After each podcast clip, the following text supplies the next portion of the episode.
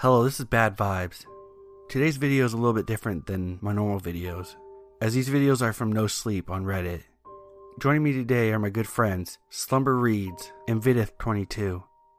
Both very underrated channels, so make sure you go check them out and sub to them. Their link will be in the description. So sit back, relax, and enjoy.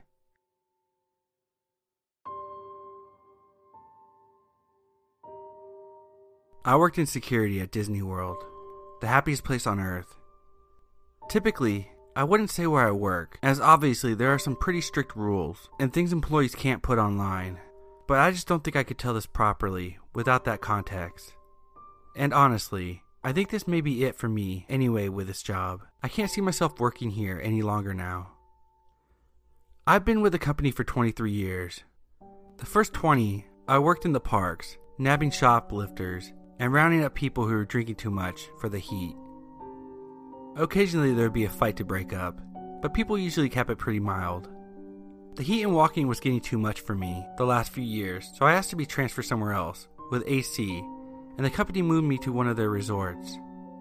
While the working conditions were 110% better as far as the climate and the comfort go, the guest issues were trickier, mainly domestic. I guess the expensive and stress of a vacation got to a lot of people, and I'd be called by neighboring rooms because some mom or dad were yelling at each other.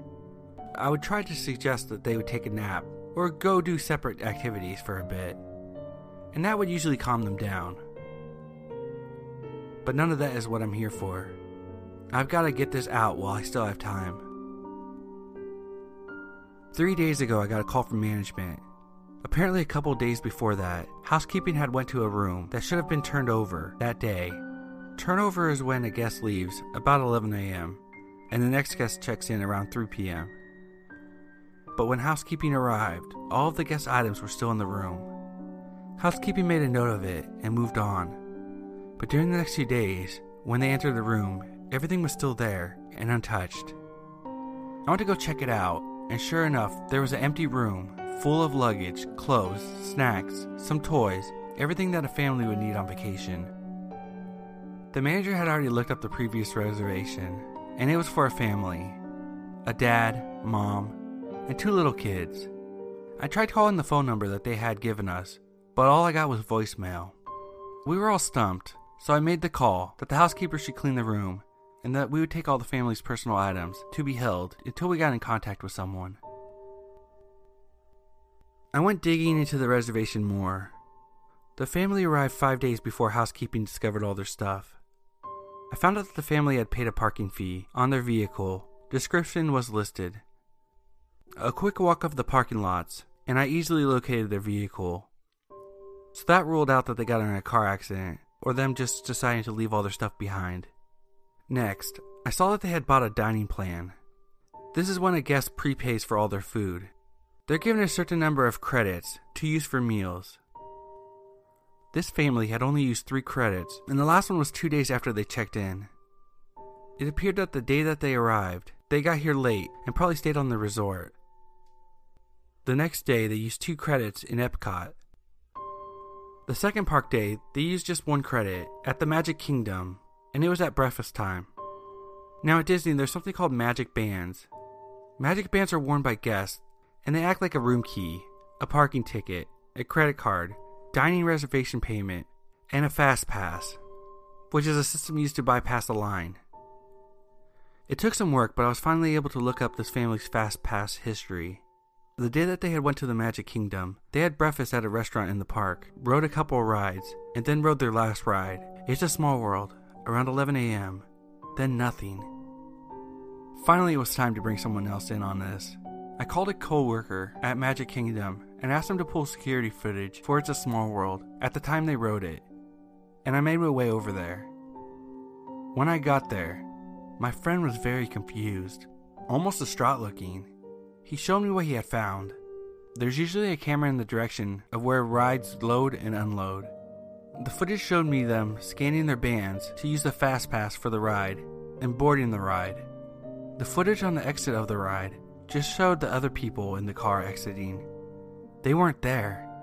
Of course, we thought the worst, maybe one of the kids had fallen out, and the mom and dad and the other kid had gotten off in the middle of the ride to help, and they all got injured or killed, or stuck in the machinery somewhere. So we shut down the ride. Middle of the damn day. We turned off all the music and turned up all the lights. Me and my buddy walked the ride three times before we called in help. Eventually, there were close to 10 cast members searching, and we didn't find shit except for three cell phones and a hat. I was stumped. I've kept digging for the past couple days, and I'm not sure who to tell what I found to next. I've called the police, and I suppose they're on their way. But the company has a way of covering up things like this, and I decided I can't live on myself if I don't put out some sort of warning. I kept digging into the reservation over the last couple days and today, and I noticed that they had purchased a memory maker. There are photographers all over the parks and cameras in a lot of the rides, and with a memory maker, these photos are all free. They automatically get added to each guest's Disney account when the system sees that their picture has been taken, and the system always knows. Everyone's whereabouts are always known with the magic bands. Well, I open up the Memory Maker photo album, and I swear, there's 732 pictures. The first 30 or so were pretty normal Epcot, a few rides, in front of the castle, but the rest, the rest were all in It's Small World.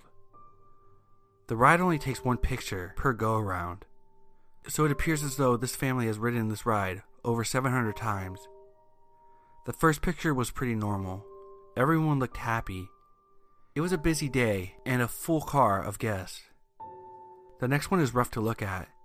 The car is empty, except for this little family, and they look so darn confused. The next 10 or 15, I can see the dad getting angry and yelling. The mom is holding on to those two kids like her life depended on it, and you can see the kids getting increasingly upset, crying. And it goes on, and on, and on. After 50 or so, it looks like they're trying to get out. In one, the dad is missing. In another, they're all gone. Maybe like they bailed early in the ride and tried to walk out. But in the very next one, they're all right back in the damn car. After around 450 or so, I only see the mom and kids. It's just when I look closely, I can see the dad. Maybe just his body now, slumped down in one of the other seats. Since about 675, there's just the mom and one kid, another body in another seat. The mom and kid aren't moving anymore. I think that they are still alive, just damn near catatonic, looking straight ahead, pale. And I swear on my fucking life, the dolls are moving or something. In some of these pictures, I can tell that they aren't where they should be. I even saw one of the dolls in the car with a family. I can't look anymore, or I'm gonna lose my lunch. I close the album. Its file size has increased since I closed it. God, are there new pictures being added? I see on the security camera that the local PD has just arrived and they'll take over soon. I wish I knew what the fuck was going on but I also wish this damn thing had never landed on my lap. I don't think I'll be able to update this. After I talk to the police, I'm gonna walk out of here and never come back. I just wanted to get this out there before Disney feeds the media some bullshit cover up as to where the family vanished to. They didn't vanish. I know where they are.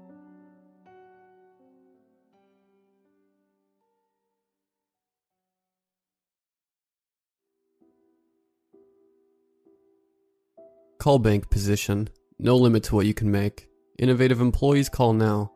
Sure, no limit to what I can make at a call bank. Whatever. But I'd done similar work before. Hell, I had done pretty much all work before. I was broke and not picky. So I decided to call the number. Rent was due. My electricity was two weeks from getting cut off, and I needed cash quickly. So I called the number and they said they were having a group interview on Saturday, and it paid $20. I jumped on the bus down there, and wound up taking some weird psychological test.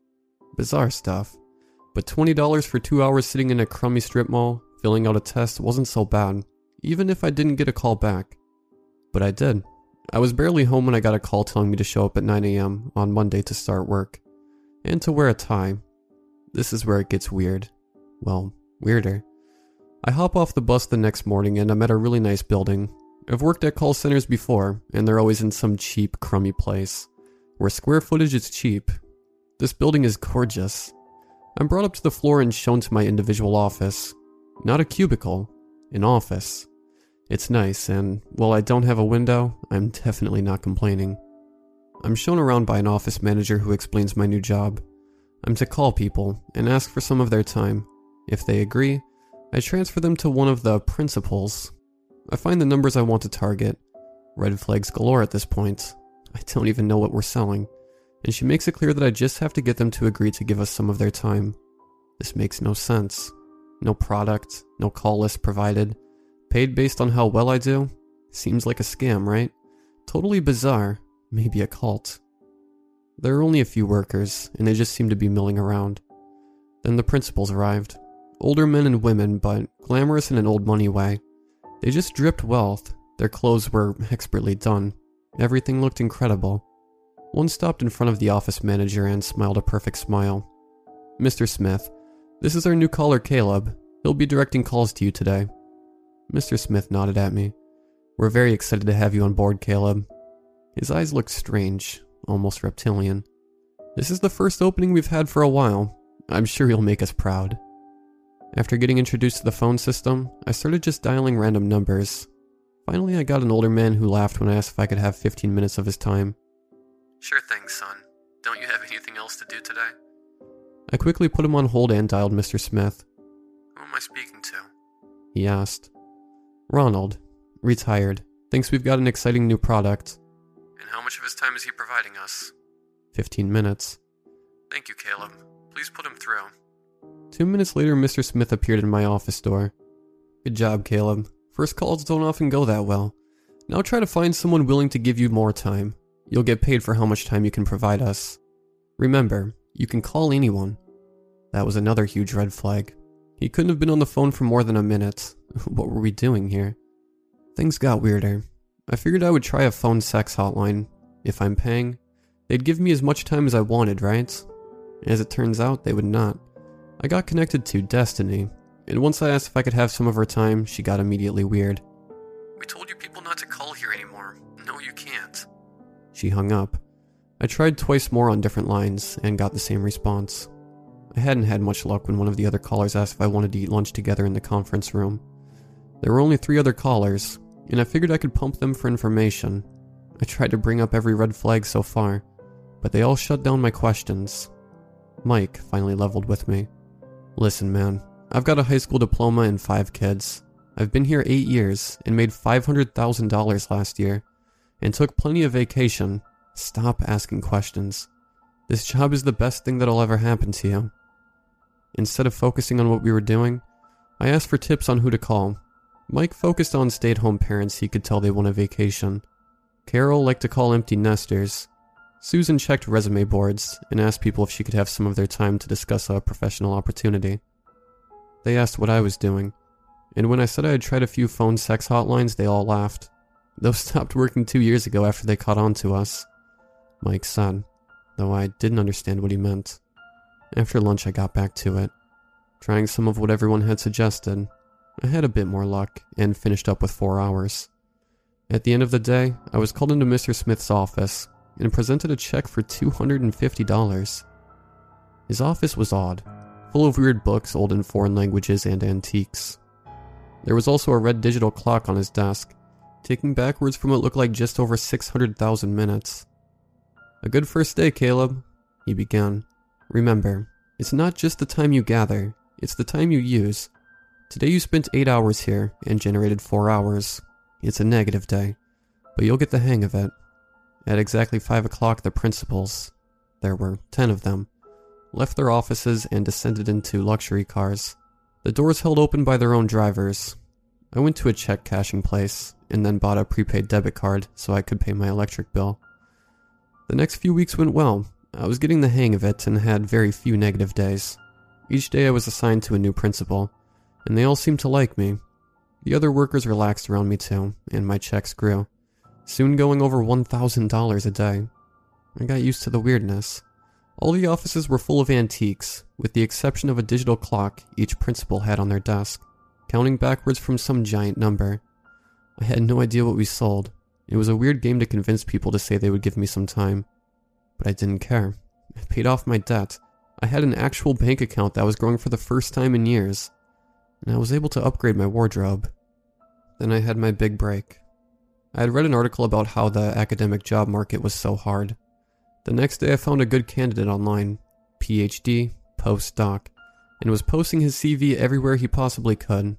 The phone was picked up on the first ring. The guy on the other end already reeked of desperation. Hi, this is Tim. I'm calling this morning about an open professor position we have. Can I have some of your time? Sure thing. He was clearly nervous.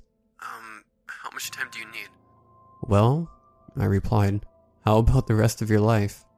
I could hear the thrill in his voice through the phone. Does this mean a tenure track position? Let me get you connected. I put him on hold and dialed Mr. Smith, who picked up immediately. Grad student. Thinks he's got a tenure track position. How much time is he giving us? Mr. Smith asked. I paused. The rest of his life. Good job, Caleb. Put him through. At the end of the day, I was presented with a check for $100,000. The principal said I might set a record for the highest earner.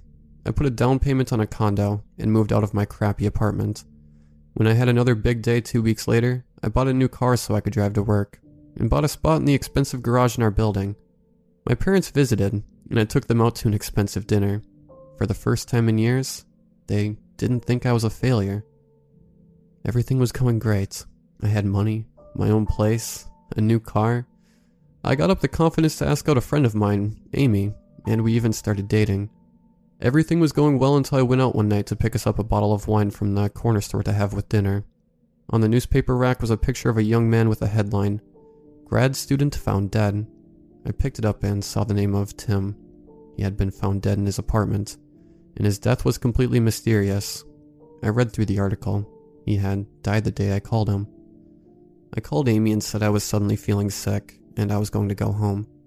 After a sleepless night and a trip to a local store, I had a plan.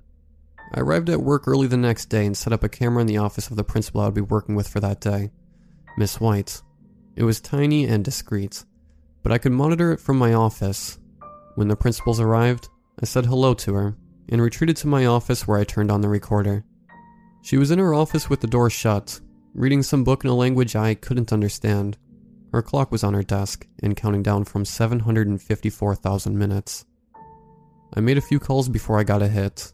A student who jumped at the idea of a two week all paid vacation. I transferred him through and then turned back to the recording.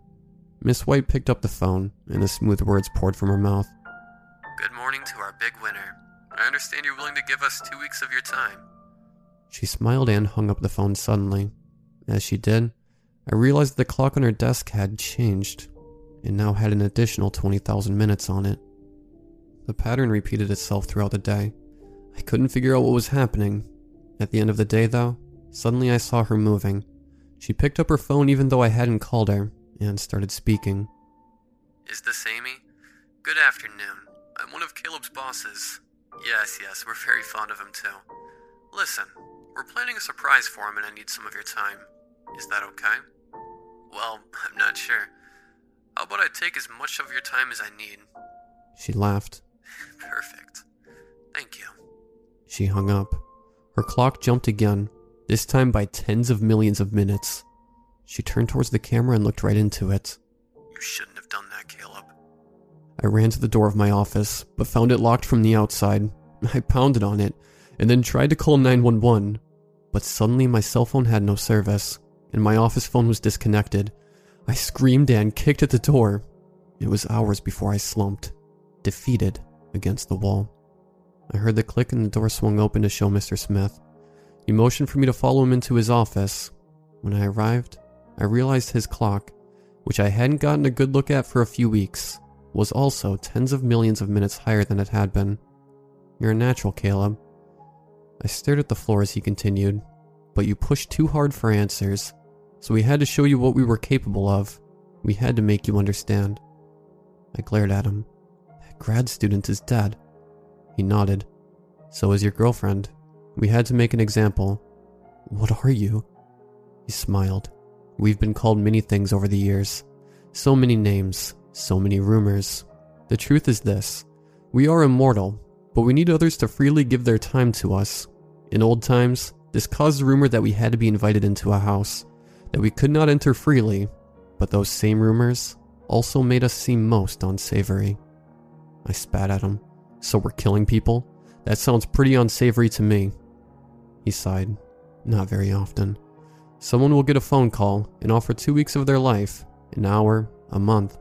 When they are older, they will never realize they lost that time, so we hang up and they feel a tiny bit older, though they cannot describe it. I stared at the desk as my world swirled. What do I do? He smiled. You will have a good life. You will come to work and continue to help us get time. You will be handsomely rewarded. You may stop if you like, but you will never speak of this to anyone, or there will be consequences. We needed you to understand that. He paused and then took a check out of his desk for $500,000. A bit extra, since I know there was an emotional connection for you today. I took the check as he walked past me. You can have a life people only dream of, Caleb. Your recent work has been exemplary, really pushing the envelope of what we thought was possible. I waited a few minutes before I took the elevator to the lobby and walked out into the night. I felt nothing. It was like my soul had left my body, leaving only emptiness. My life stretched out before me, and I knew how it would look full of money, importance, glamour, empty pleasures. I knew I would deposit the check in my pocket into my account. I knew I would be back at work in the morning. What else did I have? What else could I do? Maybe you are hoping for a job, or a vacation, or for your luck to change. Maybe you've been waiting to hear about an exciting new investment opportunity, or you're just lonely and want to spend some time chatting with someone. What I'm asking is can I have some of your time?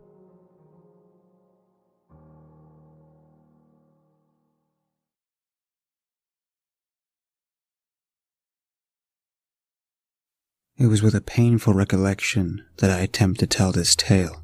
Even now, the fever of the mind plagues my psyche in trying to recollect that horrid encounter in that dreadful cabin on that cursed mountain in 1948.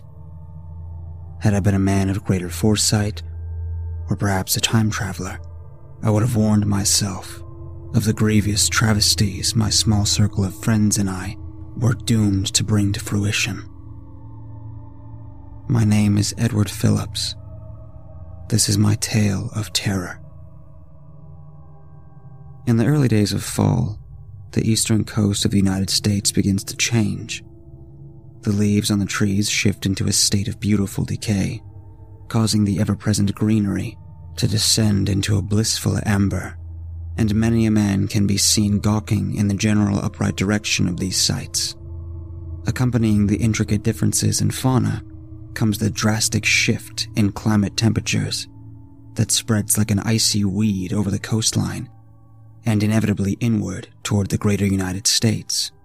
The cold, the snow, that dreaded ice giant that stumbles out of the nothing to bring with it a cold so deep and unforgiving that it permeates the countryside far longer than wanted or expected. With such a bleak and even harrowing description of the East Coast, one wonders why a man may choose to live in a place so damn unforgiving. The truth is that the men and women who populate this area of America are of greater resilience than their mother nature, to their mother nature, and are some of the most pleasant individuals one can come across in life, if you'll believe it. They work hard for what they earn and ring true to the image of the ideal American. Many from outside the parameters of this area would insist that the man of the East challenges the great winter giant on a yearly basis, belittling and poking fun at the angry beast that controls his environment. Like a badge of honor, the hardy people of the eastern seaboard take great pride in the innumerable downsides of their habitat, and none, I dare say, are as kind hearted as the ones who reside in the great state of New Hampshire, where my tale unfolds. New Hampshire, compared to a majority of other states, is a dismally small blip on the map, geographically speaking, However, if one were to find themselves within the expansion of its mountain ranges, they'd swear the place had no borders, only an endless realm of untamed wilderness and beauty. A frontier of palpable, primordial spectacles. No different from the rest of the state is the town of Franconia, who resides nearest the Echo Lake along the Highway 93, with very little as far as population goes. I was not a denizen of this area, but rather from the neighboring state of Massachusetts, within the small town of Marblehead. My close friend and esteemed colleague of Emerson College, also located in Massachusetts, Daniel Barker, had been birthed in the town of Revere. Daniel, however, was gifted the luxury of both parental figures originally from a wealthy area in Rhode Island, whose names elude me.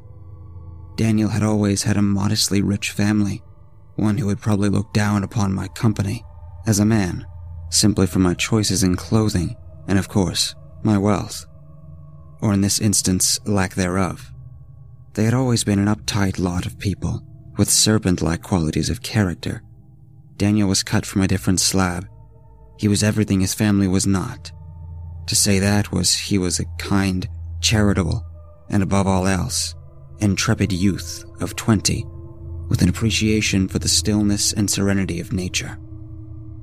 During our studies at Emerson College, we had both found a mutual interest in the confines of books and storytelling to the greatest degree of friendship, despite our social hierarchy being on opposite side of the spectrum. He was a tall, handsome fellow with a square jaw, a barreled chest, strikingly perfect hair, and unmistakable charisma. I myself was a bookish lad of 19 with circular spectacles, combed over brown hair, and an average build. While some may say my features are handsome, I will never define myself in such a manner, as I no longer look in the mirror for fear of something looking back at me. Peculiar it was that Daniel and I would become so closely bonded over our time in school together that once a year, for the past three years at least, we would all venture up towards his family's luxurious cabin up in the hills of Cannon Mountain and enjoy the sights, drinking a variety of different ales and liquors and of course, write to our heart's content, without the indignation of outside parties. The festivals occurred much to the chagrin of his mother and father, who swore up and down that myself and our other good friend Henry would corrupt his character. This current year, however, the family was quite adamant about allowing us time together, insisting that we get away for a while. This time we had decided the trip would take place in January, all of us were in concurrence with the notion and planning beginning in early December, but the trip itself only ever lasted three or four days at best. It was of the utmost importance to be prepared for an extended visitation should the weather change for the worse. This time of year, the snow falls heavily and consistently, burying the vast majority of the state in a blanket of fresh and clean crystallized powder. We had ample provisions stashed away in anticipation of our endeavor to the cabin, myself having prepared a large pack with various warm clothes, wool socks, a small box filled with miscellaneous medical supplies in case a member of our three men party should sustain an unforeseen injury, and of course, a hefty amount of stationery implements for my intended riding. Daniel was a well prepared lad who had brought a variety of different tools for survival in the great outdoors such as flint, a folding shovel, matches, a barbaric looking survival knife, and of course, a Krag Jorgensen carbine. This cut down Norwegian weapon had been a gift from Daniel's grandfather when he had turned 17, and while I personally had no interest or notion of knowledge towards firearms, it made us all feel safer when alone in the woods, should some bear creature take too close a curiosity with us. Henry, of course, brought with him tools of inebriation. While only a male of 20 himself, he had developed a habitual liking into the bottle. Not so much that it controlled him, but closely enough for people to assume it all the same. Of course, each of us brought a respective pair of snowshoes. The drive was a slow and daunting one. Daniel's automobile, while something neither Henry or myself could dream to afford in the near future, was indeed an advantage. It was a treacherous drive riddled with uneasiness and a certain questioning of the mechanical dependency with which we transported ourselves, at least for Henry and myself. Daniel, as always, had maintained his supreme competence and capabilities of mobility, never once called into question his ability to take the icy roads by storm at speeds reasonably less safe than preferred. We parked the automobile in a dirt and snow covered lot several miles south of our desired location, taken by foot into the hills and ascending into the mountains with gusto. So enthralled I felt by the winter surroundings that lavished the countryside. So carefully placed did the icicles form from the tips of trees. So fresh the air was. So quiet and vast was the land we tread. So foolish I was to allow my friends the fate they would soon be given. After an hour or so of tiresome walking, we came to the cabin, which rested in between a somewhat open fielded area at the base of one of Cannon Mountain and a thickly forested void. It was a splendid sight to see. Two floors in total were its structure, with only two doors, one on either end, and a long window overlapping the entirety of the valley like landscape before us on one side. That night, the chimney plumed with smoke of aged wood prepared and chopped by Daniel a month prior. And the cabin was alight with pleasant conversation between the best of friends.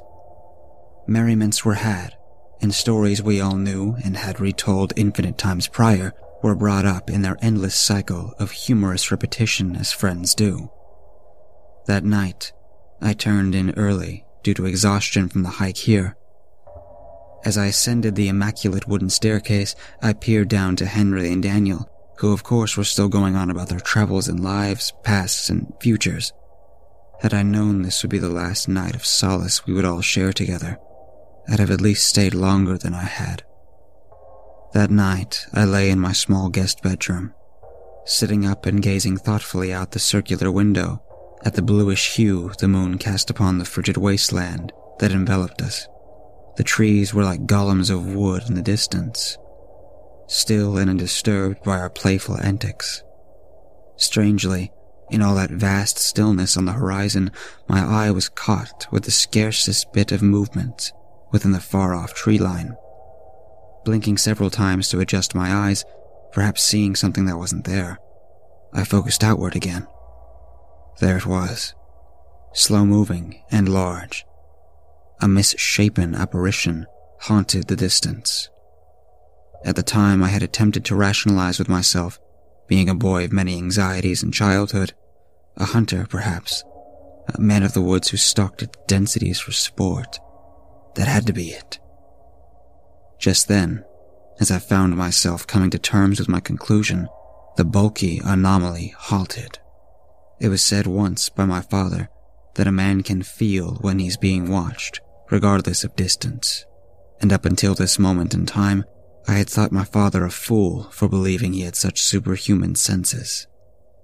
Yet here I was, feeling as though despite the ludicrous space between us, that this nameless thing had seen me had locked eyes with me and had stared back without the slightest notion of fear. Somewhere down the stairs, a bottle broke, followed by laughter, startling me enough to pull my eyes from the window temporarily. Naturally, when I looked back, I could make out no apparition or strange being gazing menacingly off in the snow somewhere.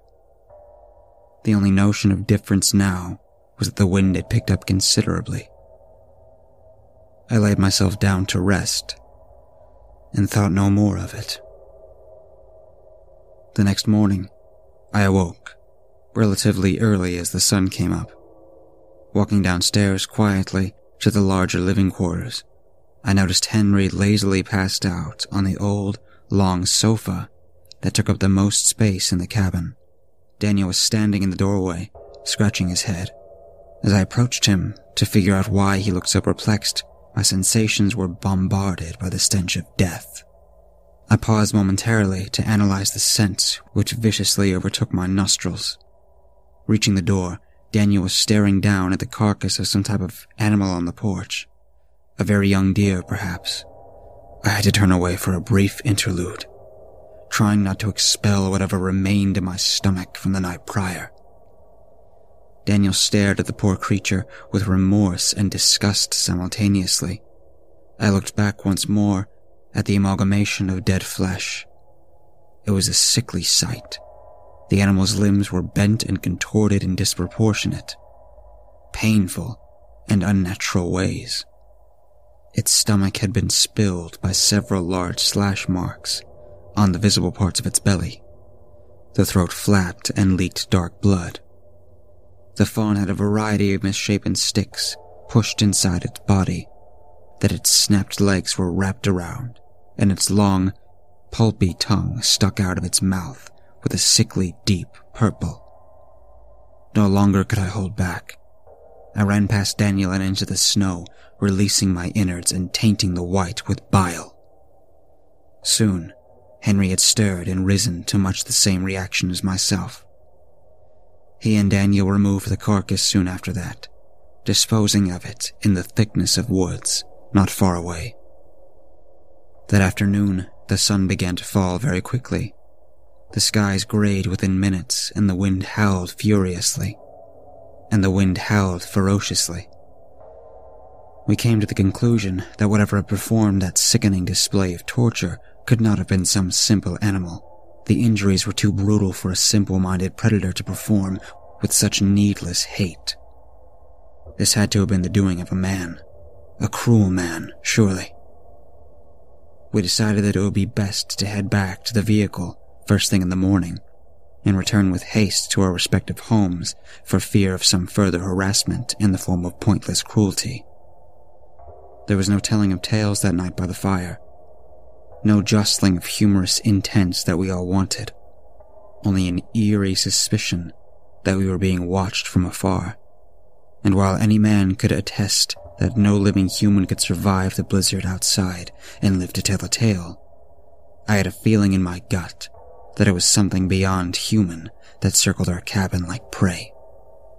As we all drifted into uncomfortable sleep that night by the dying fire, uneasiness spread over us like a cancer. A dream came to me that night, one of great looming fear. Out in the cold distance, beneath the trees, I could see eyes. No ordinary eyes of man were these. They were a sickening red that had a dull lifelessness about them, a stare of foreboding utterances and dark promises. It knew I was scared, and it welcomed the idea, relished it even. This apparition sat motionless, cloaked in the shadow of the trees. Behind it, more eyes similar to the first opened up. A cluster of hateful and predatory vision cast itself at me, on me, into me.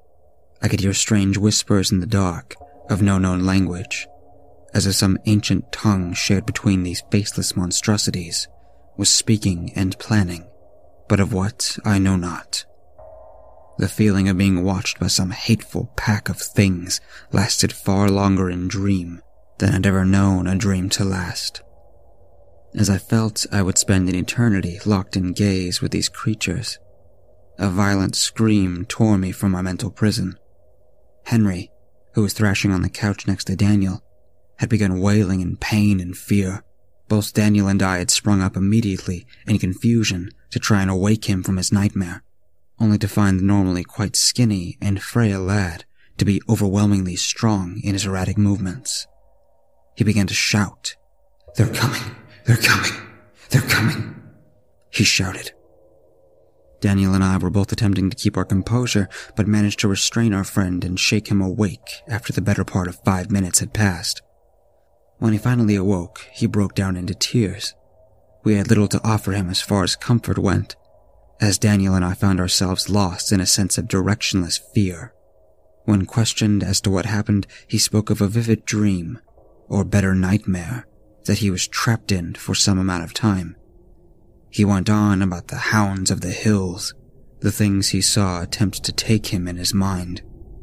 It all made very little sense to us, until he had mentioned something about the eyes in the distance, to which I found a sense of icy recollection wash over me. Henry and I had experienced something of a similar experience. Except his was far more long lasting and detailed.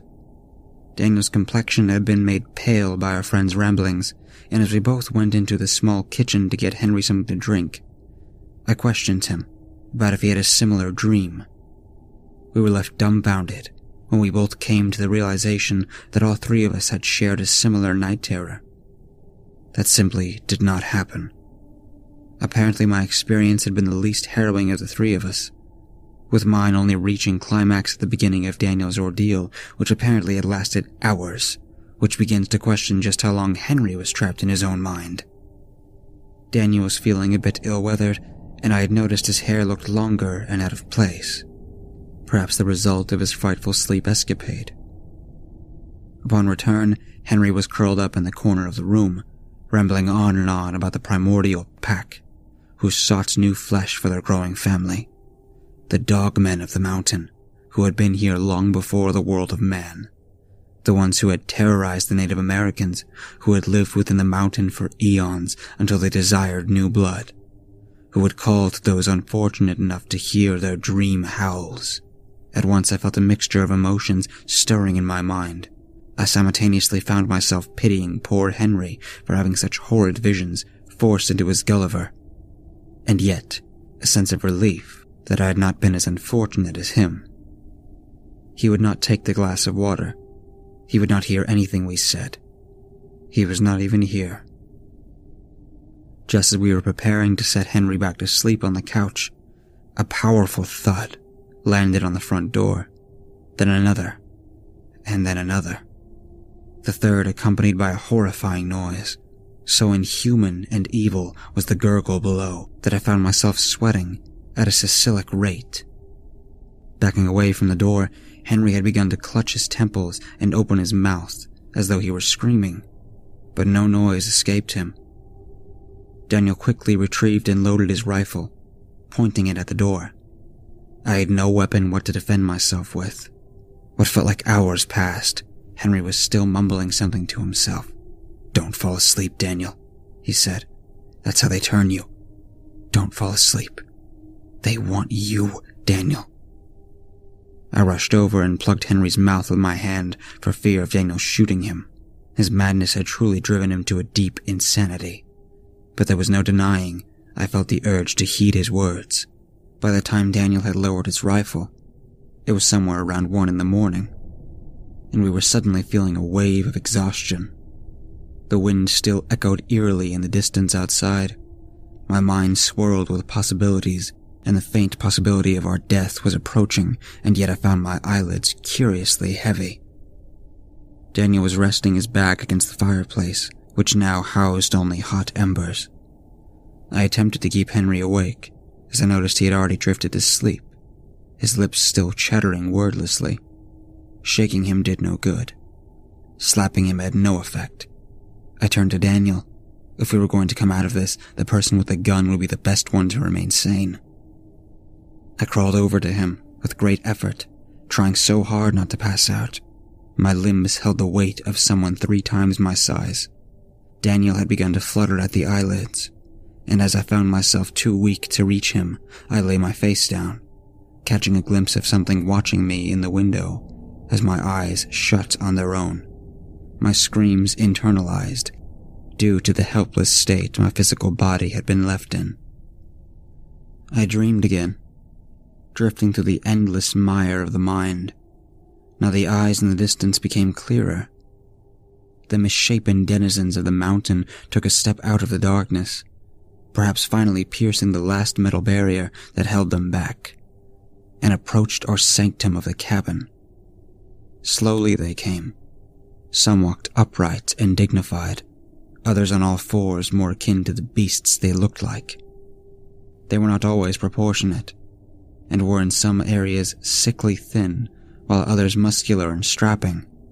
The darkness still shrouded them almost entirely, making features hard to distinguish with exception to the large ears and hellish red eyes, transfixed on myself and my friends, who were staring motionlessly out in the front of the porch, unable to move our bodies in the slightest. They were everywhere, and from all angles. The closer they came through the howling wind and snow, the more I found myself growing colder and colder. The pale moon, somehow shining its light upon the beasts, made only worse our situation, as blindness would have been preferred to watching your doom encroach. Just before the pact closed in completely, outstretched her clawed hand and exposed a set of jagged sharp teeth from a mouth so unnaturally wide. I awoke. I was back in the guest bedroom. At once I threw myself out of the comfort of my bed and looked out the window. Nothing. Not even the wind. But I was not convinced. There was no possible dream so vivid as this. So deep with memory and detail. Unless I was still asleep. I'm not sure to this day what was a dream and what was not. I cautiously walked down the stairs, praying for some form of relief. In the sight of my friends, hoping against hope that they were of sound mind and body. Henry lay motionless on the couch in sleep. The rifle rested against the fireplace. The door was partially open. Daniel was nowhere to be seen. Hurriedly, I rushed over to shut the door to separate ourselves from the frozen hellscape. I walked over to the other side of the cabin, where the largest window was, and attempted to pour myself a glass of water from the small kitchen. It was a much welcomed drink. I gazed out of the large glass window, feeling a sense of what I hesitated to call relief. There were still many questions to be answered. Most prominent of them all was our friend Daniel's whereabouts. The only logical explanation was that Daniel had awoken before myself and Henry and decided to put us both to sleep in our respective beds. That was just like him, a kind man even in such a dismal, bleak scenario, but where was he? A large, clawed hand slapped against the thick glass of the cabin window, causing me to jump back, raising itself to level with my vision. My greatest fear was made reality. The eyes and teeth of the dream beast had focused on me yet again. This time, I finally got a look at the thing, though in all my mind I wish I hadn't. It was a hideous, primeval creature. Its skin was a dark, oily blue, with even darker blue patches of long, mangy hair. Its large ears were canine in nature, but not like that of a lycan of myth, but something more unnatural and gut wrenching. Its flat face exhibited small nasal passages, and it carried with it a sickly smile on its outstretched maw. Many of them began to appear on the window, slamming their powerful hands against the glass in anger and hateful frustration. The now wavering, cracked glass was the only thing separating my frail mortal body from these ancient monstrosities. They growled and gurgled and howled into the night as the glass was soon to give way. I grabbed a knife from the kitchen and I made back to the living room where Henry was still asleep.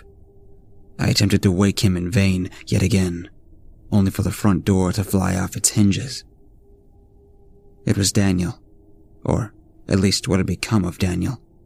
His arms were stretched out thin and long, covered in tufts, covered in tufts of bluish hair, with hands ending in long-nailed fingers. His mouth was not his. The jaw of my friend was now unhinged and stretched downward, in a sickening display of dripping, boiling salivation and rows upon rows of strong, sharp teeth. His shirt was torn and tattered, and his shoes were absent. Daniel attempted to writhe and stumble forward towards us, gripping at his temple with one hand and stretching out the other in a grabbing gesture, as if half his mind were fighting the other half to retain his humanity. I called out to him, pleading with him to resist, to stop. He did not. He lurched forward, eyes disapprovingly twitching involuntarily. One sat and somber, one sad and somber, the other sunken, red, and straining forward with an indescribable pain. A crack pierced the air, and Daniel dropped to the floor, blood oozing from a silver dollar sized hole in his skull. To my shock, I turned to see Henry, brandishing our friend's rifle and twitching uncontrollably. He turned the rifle towards me in a fit of frightened retaliation should I have met a similar fate as Daniel. I had not. We stared at each other for a brief interlude as he lowered the gun. They got him, Edward. They got him. They wanted him. I'm sorry. He spoke in such a somber tone, racked with guilt for his murderous deeds. He began to cry. I'm, I'm sorry too, Henry. I said somberly. The glass in the kitchen finally gave way, much to our surprise. From within the cramped kitchen now scrambled a horrific thrashing mess of the predatory assailants, surely coming to either eviscerate us, or worse, turn us into one of them. Henry fired another shot into the kitchen. Run, Edward. God's sakes, run for the car. Henry screamed at me as he continued to fire into the mound of hellish beast men. I didn't hesitate, and for this reason alone, I consider myself a coward. I turned and ran out the front door, only for Daniel to grab at my leg. Somewhere, still alive after a bullet through the cranium. His touch was one of icy, hellish hands that sent a splintering pain into my body. With a knife in hand, I slashed at his hand in a fury of strikes, screaming, nearly severing my former friend at the wrist, and rushing out into the blizzard. Behind me, the unnatural wailing of hate and bellowing of monstrosities was matched with the ever prevalent gunshot. As I faded into the blinding snow and headed down the mountain through the moonlit darkness, the sounds of Henry firing the rifle faded into nothingness. I ran for what must have been hours, aimless and lost, in a northeastern blizzard without so much as a jacket to prevent my ultimate demise, without so much as a jacket to prevent my untimely demise. From behind me, the echoes of the dogmen filled the night. They were after me for sure. It was only when I reached the road of unspecified origin that a passing policeman had found me I was a hypothermia riddled, pale ghost of a man clutching a bloody knife in a snowstorm, rambling about monsters and the death of my friends. When I was finally subdued and brought into hospital care, I was questioned by the police about what had transpired on the mountainside. The tale I told, this one, was enough to land me within the psychiatric ward of Greater Massachusetts, the trial for my friend's disappearance and subsequent murder, which I felt, which I fear I will most certainly be found guilty for, takes place in the following weeks. The police returns to the cabin several days later, only to find it completely empty, albeit with signs of a struggle and broken glass littering the ground. Sitting in my padded cell, I hesitate to sleep for fear of what I may become. I have been disowned by my family for my madness and ostracized by society, but I know. I know what lurks out in the wilderness, and I know that I will never be free of the image of that thing that plagues my mind. What purpose they serve eludes me. They are beyond me or your understanding. Their motives are their own. I will always fear them for the remainder of my days. Those ancient, evil earth devils. Those hateful, unnatural things. The hounds of the hills. The eyes in the distance. The dogmen of Cannon Mountain.